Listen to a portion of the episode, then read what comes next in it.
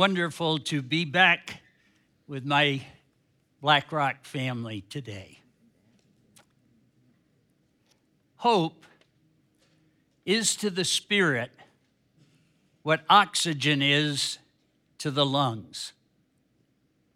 And yet, in spite of the fact that hope is so important to life, it seems to be an endangered species in the world. The Hartford Courant, in an article just two days ago, was reporting on life expectancy. Dr. William Dietz, a disease prevention expert at George Washington University, said this financial struggles, a widening income gap, and divisive politics are all casting a pall over many Americans. I really do believe that people are increasingly hopeless, and that leads to drug use, it leads potentially to suicide. C.S. Lewis, in his Narnia tales, pictured a land where it is always winter, but never Christmas. And somehow I get the feeling that we're living in that land in these very critical days in our lives. A land where it is always winter and never Christmas. Despair hangs like a pallor over the world. But the Bible is filled with messages of hope. Proverbs 23 18. There is surely a future hope for you, and your hope will not be cut off. Jeremiah 29, verse 11.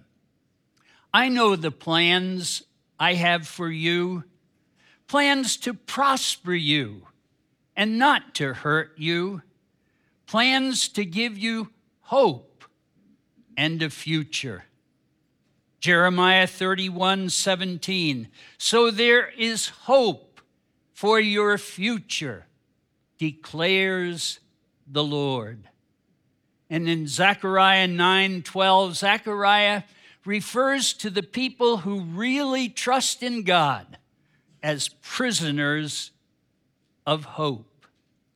Well, these Old Testament promises of a coming Redeemer gradually and more and more became identified with a person and with his name and titles.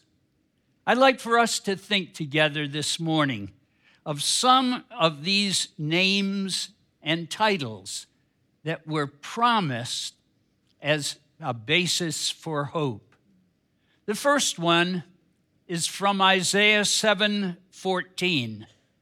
The name is Emmanuel, which means God with us. The Lord himself will give you a sign. The virgin will be with child and will give birth to a son. His name shall be called Emmanuel. And then see also chapter 8, verse 10, where the prophet is speaking to the enemies of God. And this is what he says Devise your strategy, but it will be thwarted. Propose your plan but it will not stand, for God is with us. God is with us. And yet, so many times in our lives, He seems so far away. But if God seems far away, the question is who moved? It's not God that moved, it's us. Because Jesus promised in Matthew 28 20 that Lo, I am with you always, even to the end of the world.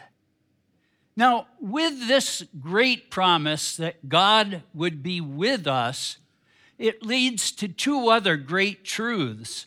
The first one is God is for us.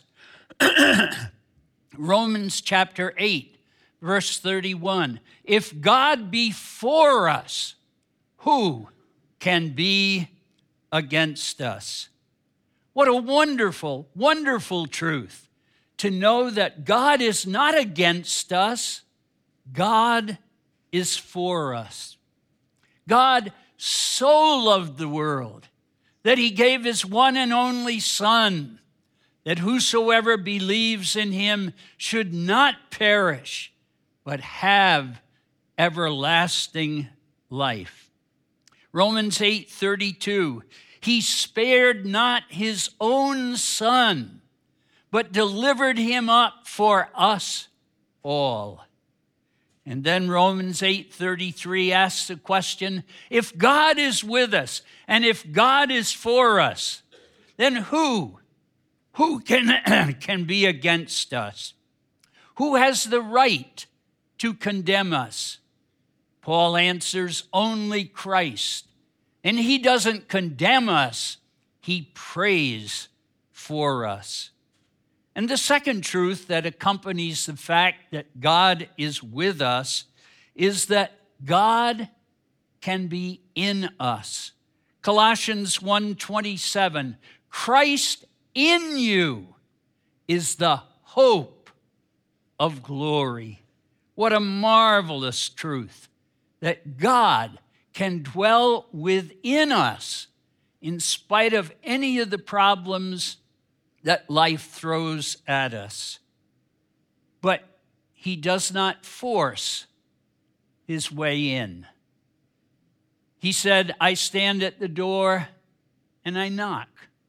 And if anyone hears my voice and opens the door, I will come in to him. The Christmas carol, Little Town of Bethlehem, has these very potent words. How silently, how silently the wondrous gift is given. So God imparts to human hearts the blessings of his heaven. No ear may hear his coming, but in this world of sin, where meek souls will receive him still, the dear Christ enters in. O holy child of Bethlehem, descend to us, we pray. Cast out our sin and enter in. Be born in us today. God is with us. The second promise comes from Isaiah chapter 9, verse 6, and it is wrapped up in several titles which the coming Redeemer would bear.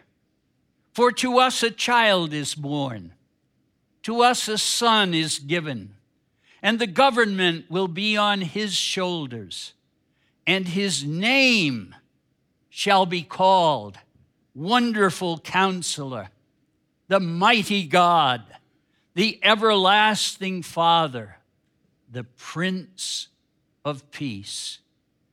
Now, this does not mean that the coming Redeemer would actually bear those names in real life, but rather that he should deserve those titles and that they would be descriptive of his character.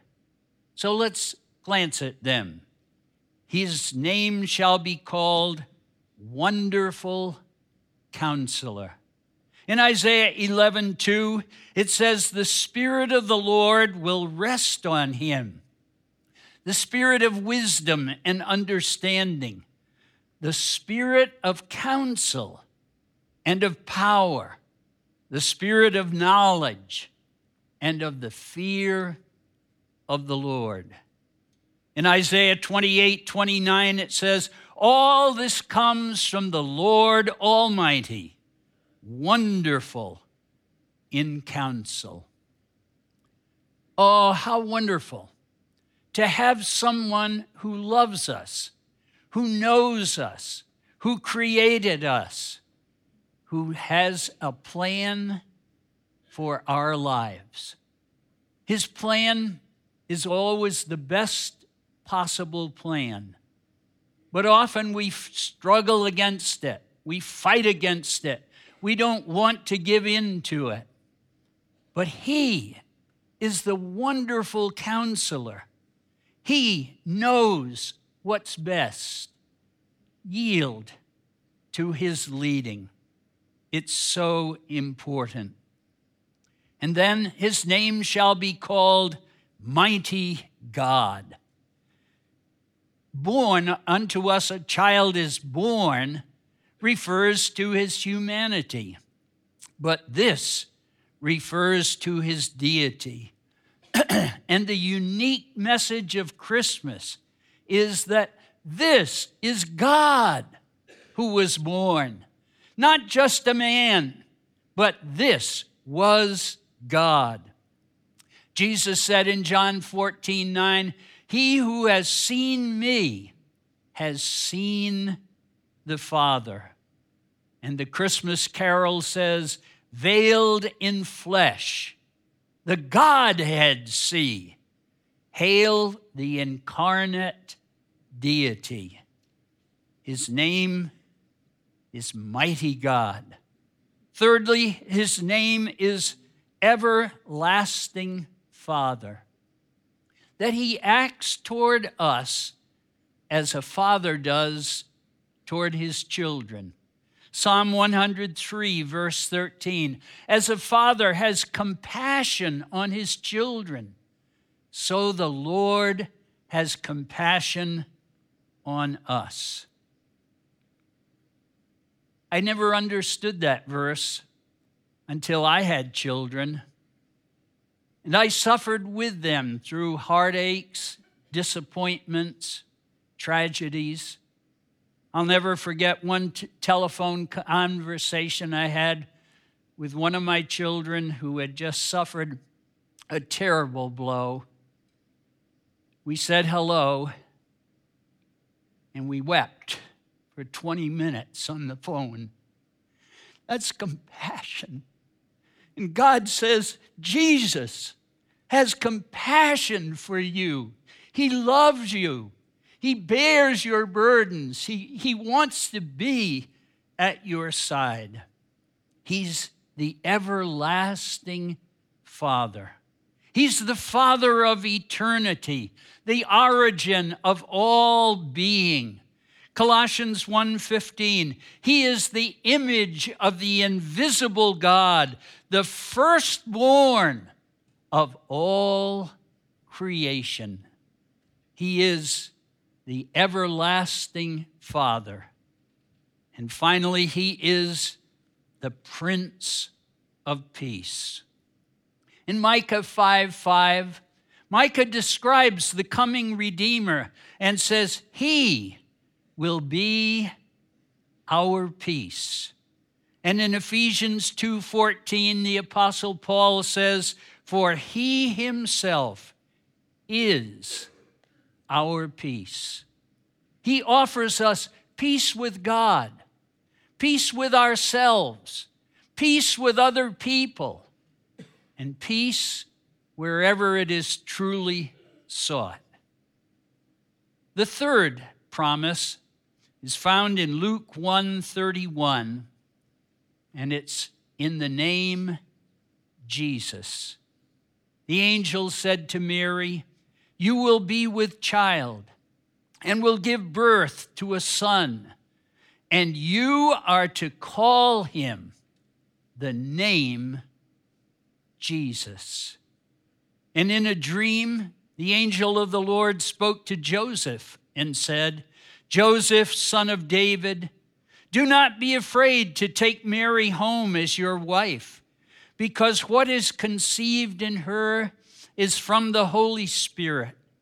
She will give birth to a son, and you are to give him the name Jesus, because he will save his people from their sins. Oh, how the people in the Old Testament needed hope. How the people just before the birth of Christ needed hope. Listen to the evaluation of that great historian, Alfred Edersheim, as he describes the days just before the birth of Christ. The reign of Augustus marked not only the climax, but also the crisis of Roman history. Whatever of good or evil the ancient world contained had become fully ripe. As regarding politics, philosophy, religion, and society, the utmost limits had been reached. Beyond them lay as the only alternative ruin or regeneration. What is worse, the noblest spirits of the time felt that the state of things were utterly hopeless. Society could not reform itself. Philosophy and religion had nothing to offer. They had passed through every stage to that of despair. Seneca longed for some hand from without to lift up from the mire of despair. Cicero pictured the enthusiasm which would greet the embodiment of true virtue should it ever appear on the earth. Tacitus declared human life one great farce and expressed his conviction that the Roman world lay, on some, lay under some terrible curse.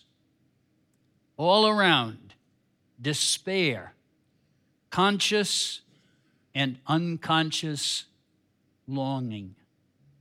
But then, in the fullness of time, God sent forth his son, born of a virgin, and they named him Jesus. And what a change, what hope that brought.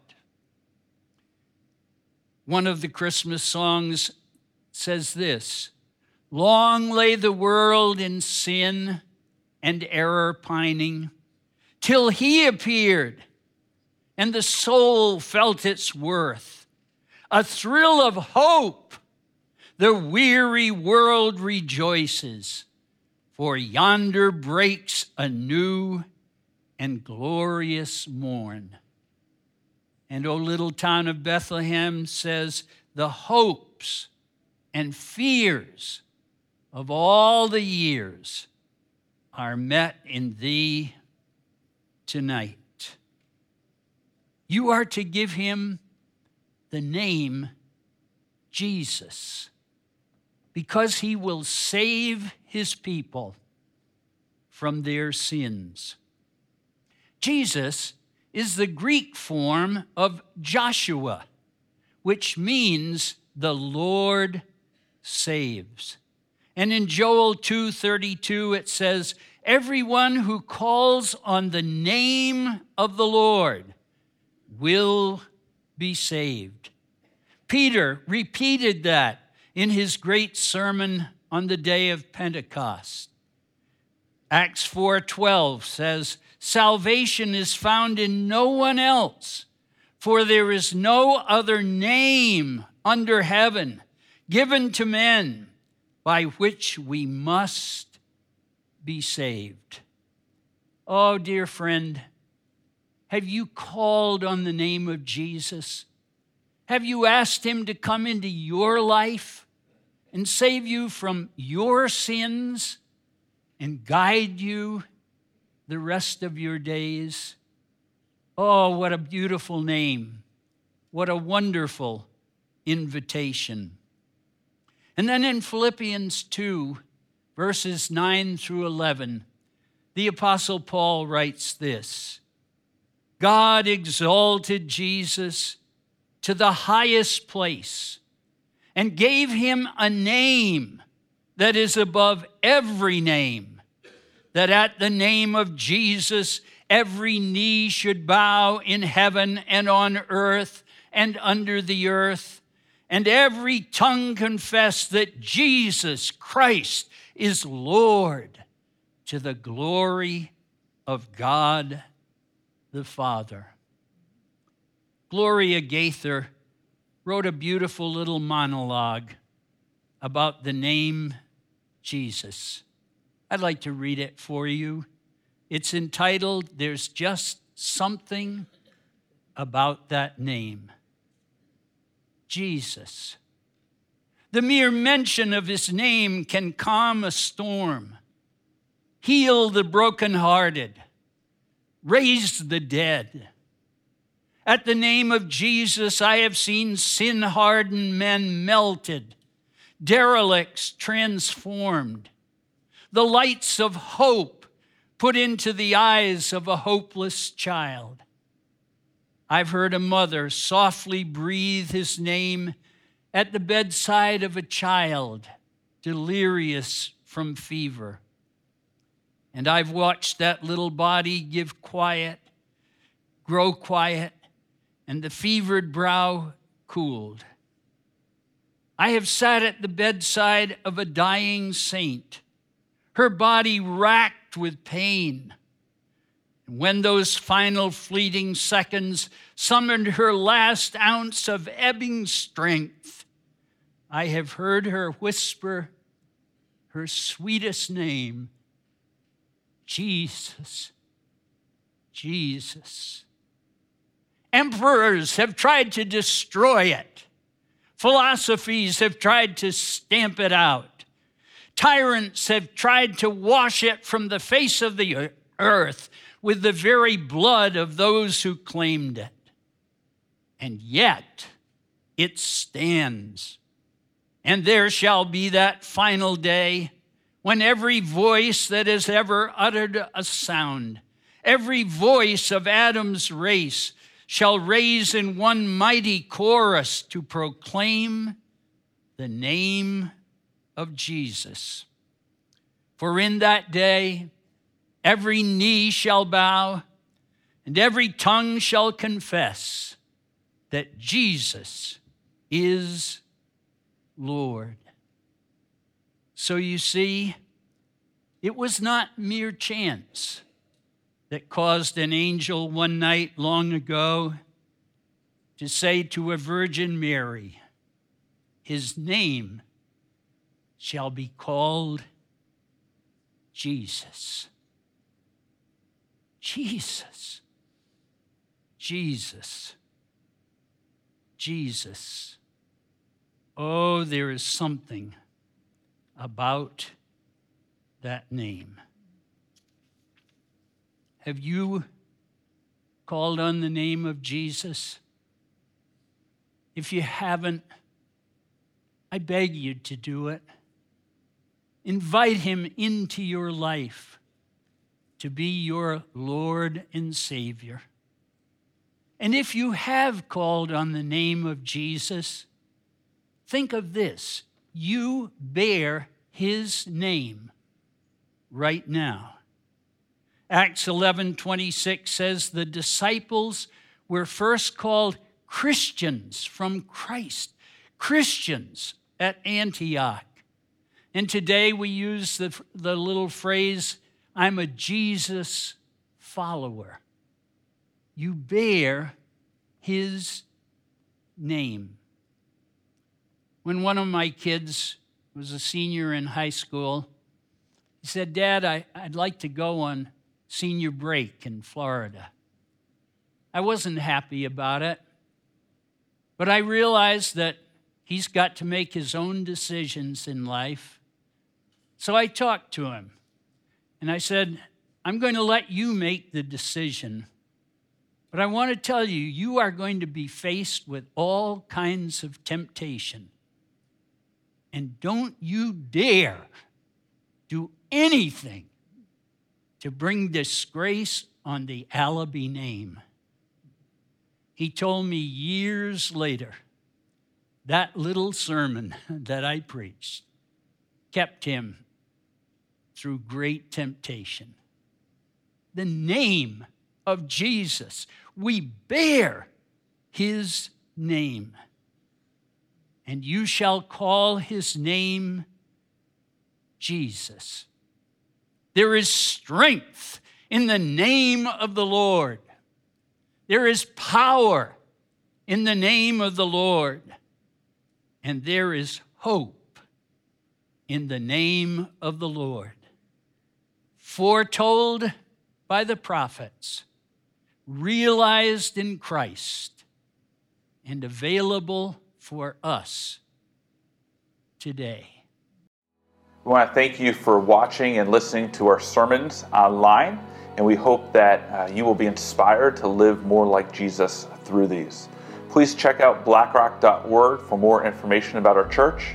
Know that you can subscribe to our podcast on iTunes, and also uh, know that you can give uh, to BlackRock and to our ministry through PushPay, through our mobile app, and on our website.